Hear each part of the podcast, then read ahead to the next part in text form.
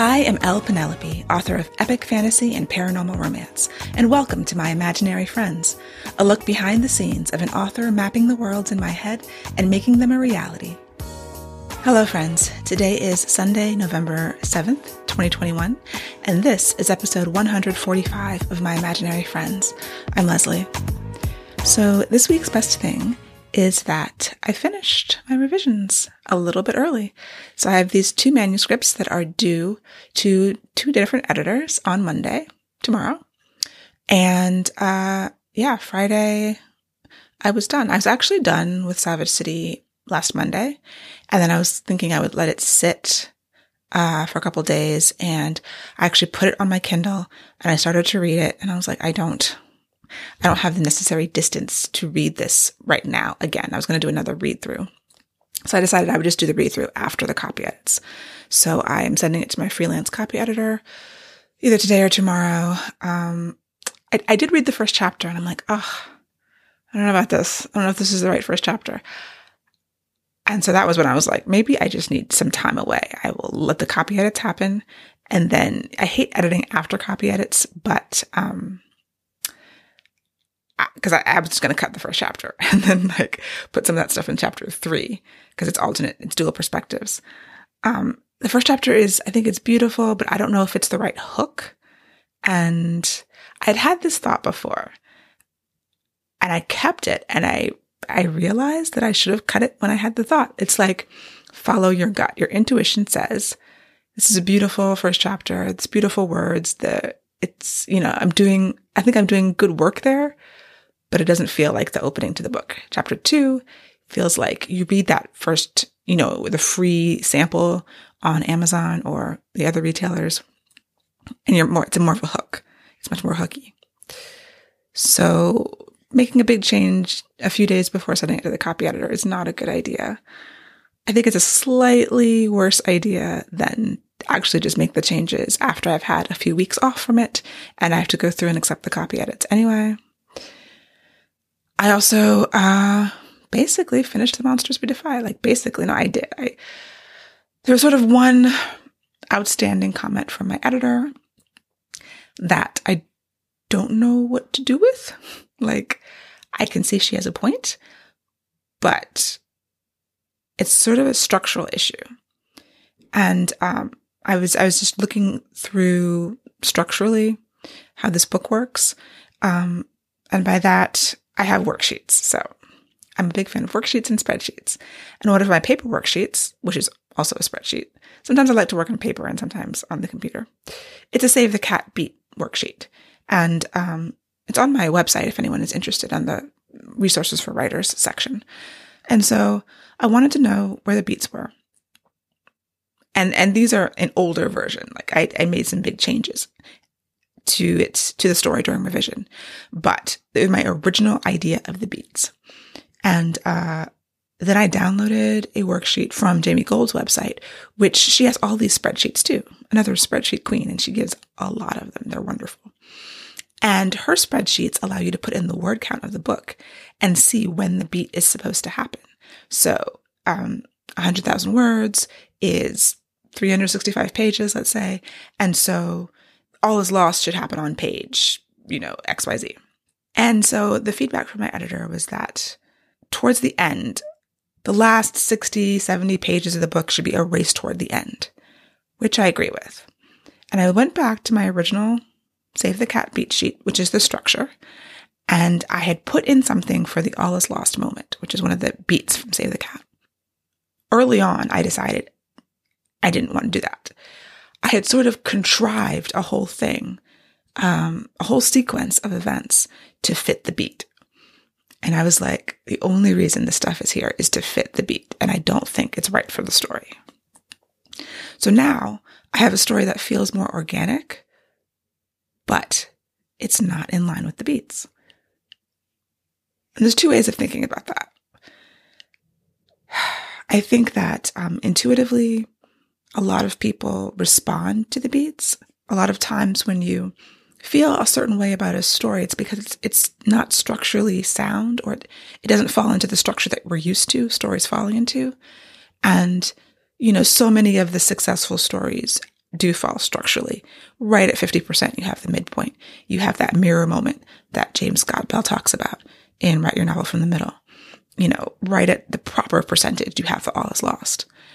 I think it absolutely is possible to have successful stories that don't follow the structure. And I'm and Dune, the movie Dune, the most recent one, comes to mind because that that movie is kind of a structural mess.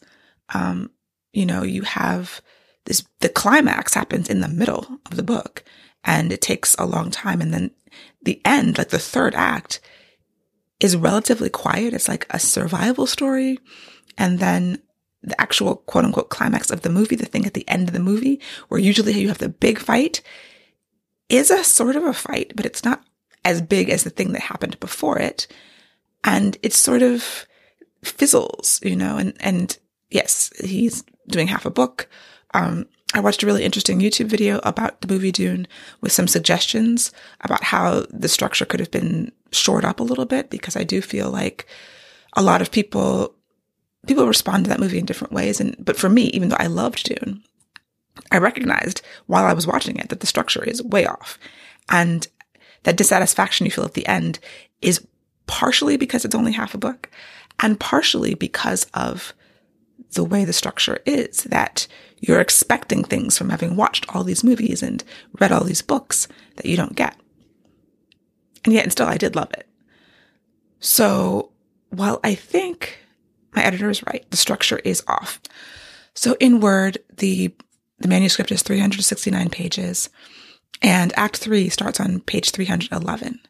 And I think if the structure was sound, it would start a lot earlier, like two seventy-five or something.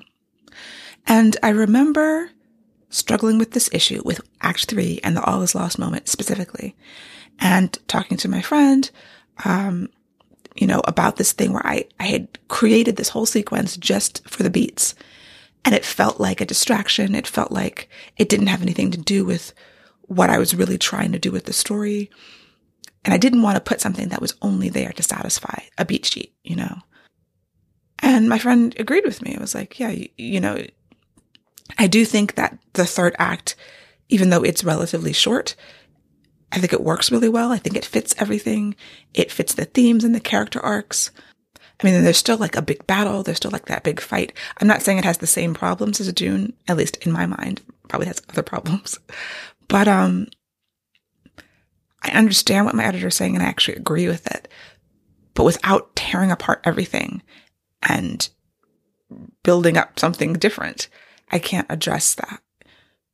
Sometimes when you're doing edits, And, and you know, the editors that I've had have all been like, you know, these are suggestions. You don't have to take them. Um, this is what I saw. And I, and I take the feedback as I've identified something that feels right, that feels wrong.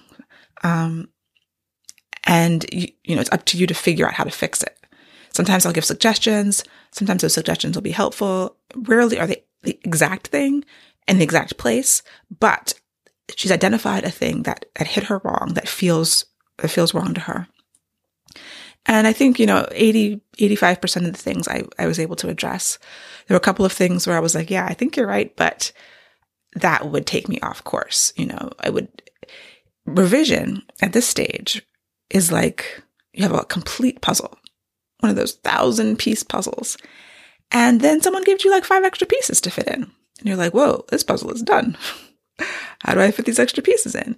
And, you know, you work and and you do it, but maybe there's one or two pieces you, you couldn't fit in. You fit in three of them, you couldn't fit in the other two without it being a different puzzle. And so responding to editorial feedback is is is like that. It's it's I love being edited because I think it makes me stronger. I, it identifies my weaknesses, my blind spots that I can't see. Um, I was going to write this tweet and I haven't written it yet. Maybe I will. But I think I got this book down to only one head shake per chapter. Like, people are always shaking their heads in my books, you know, for a variety of reasons. Sometimes it's no, sometimes it's confusion, you know, like they're always shaking their heads, and she highlighted all of them. I was like, oh, that's a lot of head shakes. So things like that. Um, there are other repetitious things that I do that I guess are just authorial tics of mine that I need someone else to point out. So I'm done with that until I get copy edits on that book. And that'll be a, a few weeks, a month or two. I don't know exactly when they'll come. But it's good. I'll have some more space away from it. Um, I can always make a few more changes during copy edits. Like, like I said, same thing. I don't like to do it. I know plenty of author friends who make big changes during copy edits. I had never have. Um, so it's a thing that can happen. It just makes me really nervous because I'm not the best with commas, and I love having a copy editor, and I don't want to make changes and then introduce a lot more errors into an edited book. Yeah, we'll see what, see what she says about that. So that is a big weight off of my chest, uh, to have those two manuscripts send going off into the world, into their respective editors, and um, focusing on the next three things I have to do this month.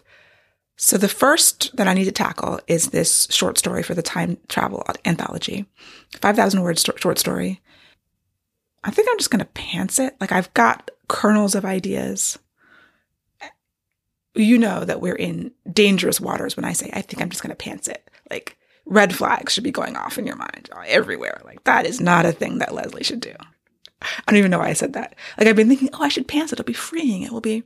And sometimes it is. Like, it is. But I also have like a month to do the story. So maybe not the best idea. Yeah. So I'm going to have to do a new schedule for these, uh, these three projects and try to get as much done, because I know Monsters copy edits are going to come back. The copy edits for Savage City are going to come back, and I'm going to have a lot to do. But at the moment, I feel very, very happy and, and free. I, I don't, I can't read those stories yet. Like, when I was trying to read Savage City, I was like, okay, I'm still too close to it. I'm still unreliable. That's why I don't need to make that decision about the first chapter in this headspace. So give me three, four weeks and that distance, and then I will be able to look at it with semi-fresh eyes and make a more reliable decision. But yeah, I'm excited. Um, I was doing some research for this one line, one line of dialogue in Monsters. And, you know, this book takes place in nineteen twenty-five. So I, I had this character sort of make a, not a dig. It was like a loving, like, suggestion about another character's hair. So it led me down a research rabbit hole because I didn't like what I had in the, for that line. It felt too modern. And I wanted to make sure. I was like, when was hair conditioner invented? When did people, well, not just invented, but when was it commonly used by Black people? Sometimes with historical stuff, you can find, oh, well, you know, so-and-so invented this in eighteen sixty-five. Well, that's all well and good. But when did Black people start using it? You know, because you'll find like the, the general history, but you have to filter it through the culture and the deprivations and, and a Black person in a specific area. And that is a whole different thing. So my research took me to Annie Malone, who was the, like the predecessor of Madam C J Walker, but you don't hear about her. Um, And just some really interesting facts about the, her hair care empire.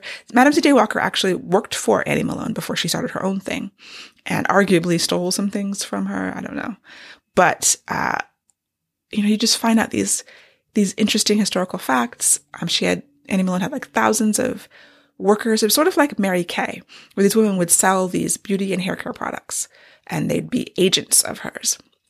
She had this, you know, big empire, millionaire, big buildings. Um, so yeah, these, these cool details. And then I was able to find something to use for my line of dialogue, which was the point of this exercise.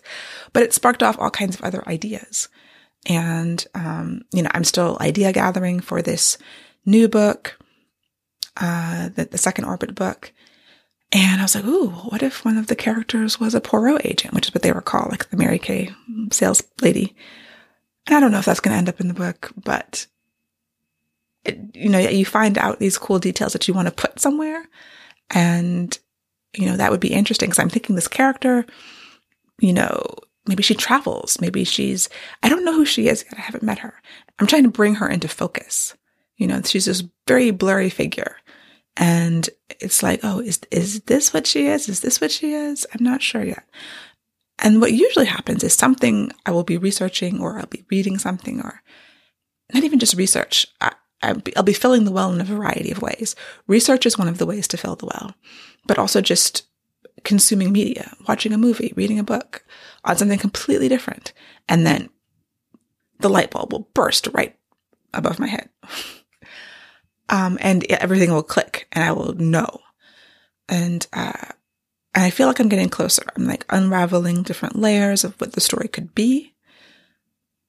But I've always had that sort of click moment, and that's just what I'm waiting for. And that's one of the reasons why it takes time to kind of generate the story.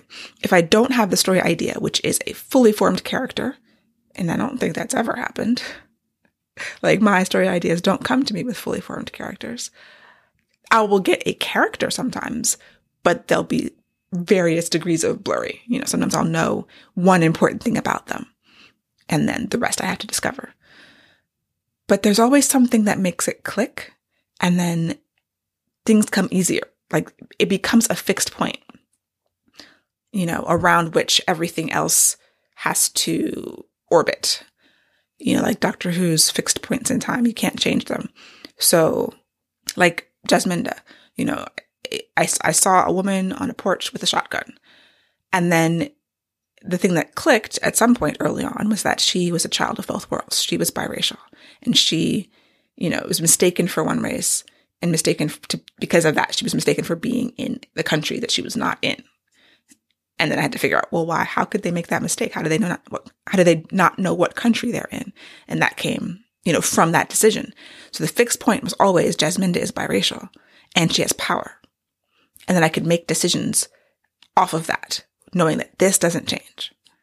So yeah, I'm, I'm looking for that sort of nexus point of of character around which I can build everything else and make every other decision for, you know, once we have, okay, Jesminda is biracial, she has magic, she is, you know, lives in this valley, because I saw the valley, I saw the isolated home. Every other decision, from how she interacts with people, her attitude, her, you know, her her wound, her fears, all of that, all the character arc stuff, um, the world building stuff, it just radiates outward. So until I have some kind of fixed point, I'm sort of just swimming in the ocean of infinite possibilities. And yeah, it's just about narrowing things down in terms of idea creation. And I'm I'm at that point with uh, both of the short stories, which is why I was like, maybe I'll just pants it so I don't have to make any decisions. Because I, I have I have fixed points, actually, for the, the time travel story. I have got the three characters. When they came to me, I knew it was a story about, um, so it's a time travel story with three real, real characters or real people or fictional, slightly fictional people from history. So I have um, Zora Neale Hurston, the Queen of Sheba, and Tituba, who is from the Salem witch trials.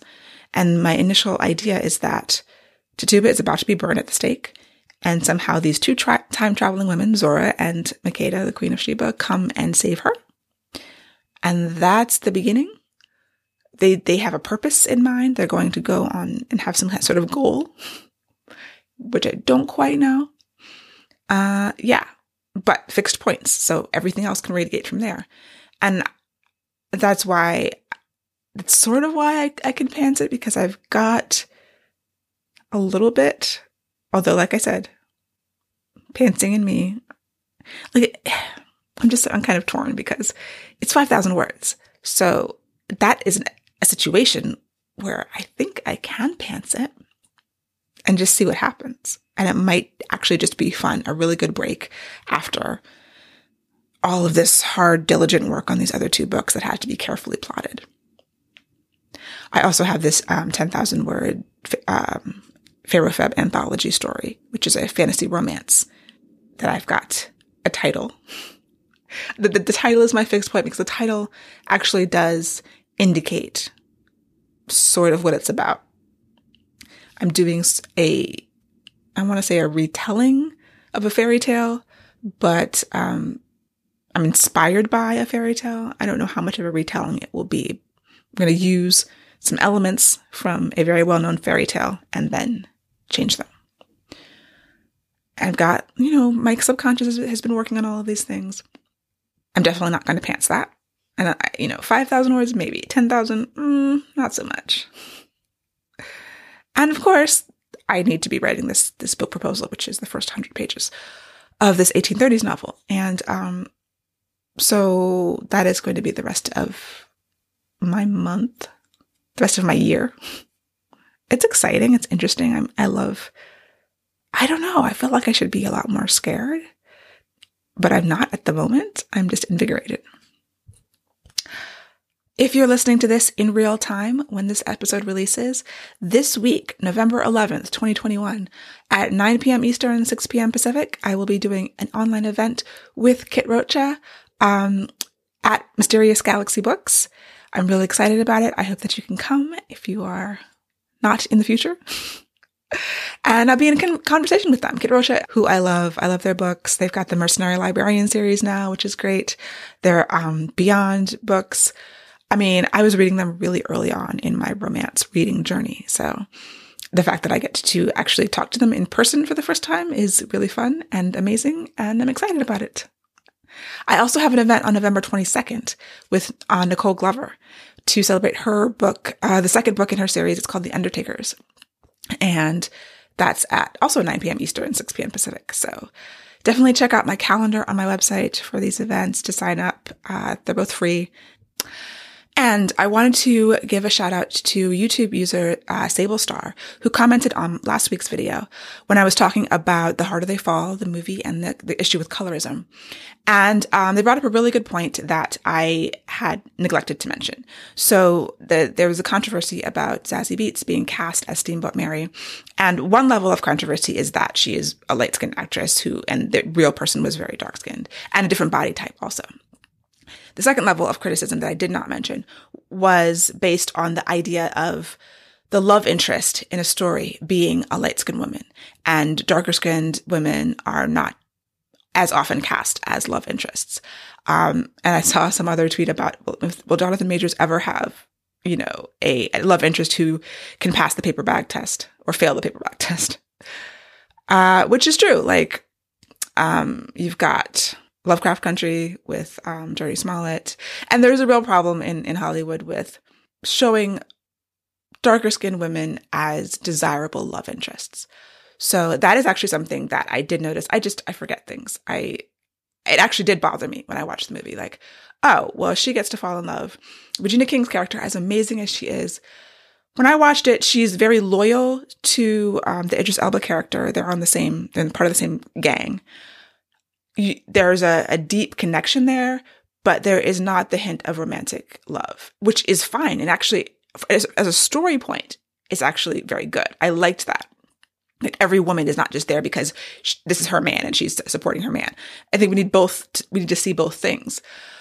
But when when you have the only the only woman in a romantic relationship that you can see is light skin, you know, that's perpetuating this, this negative stereotype that that has a lot of ripple effects, you know, and that is something that uh, beyond the accuracy casting issue is is just part of the the overall colorism issue in media in general.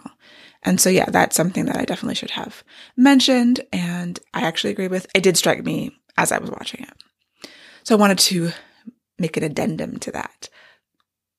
Also, for all of you Kate Stradling fans, the people who I've put on to author Kate Stradling, who is one of my very favorite authors ever, she has a new book out. It's called Guardian of Ruses. Um, it's the third in the uh, Ruses of Lenore series. So it's been a while since I've read those. I actually will reread them because it's Kate Stradling. I love everything that she writes. I recommend her all the time. She's a fantasy romance author. And if you haven't read her, pick anything. I would probably start with book one in the series. But yeah. I actually, I would love to interview her. Like, this is not an interview show. I've interviewed like two people total.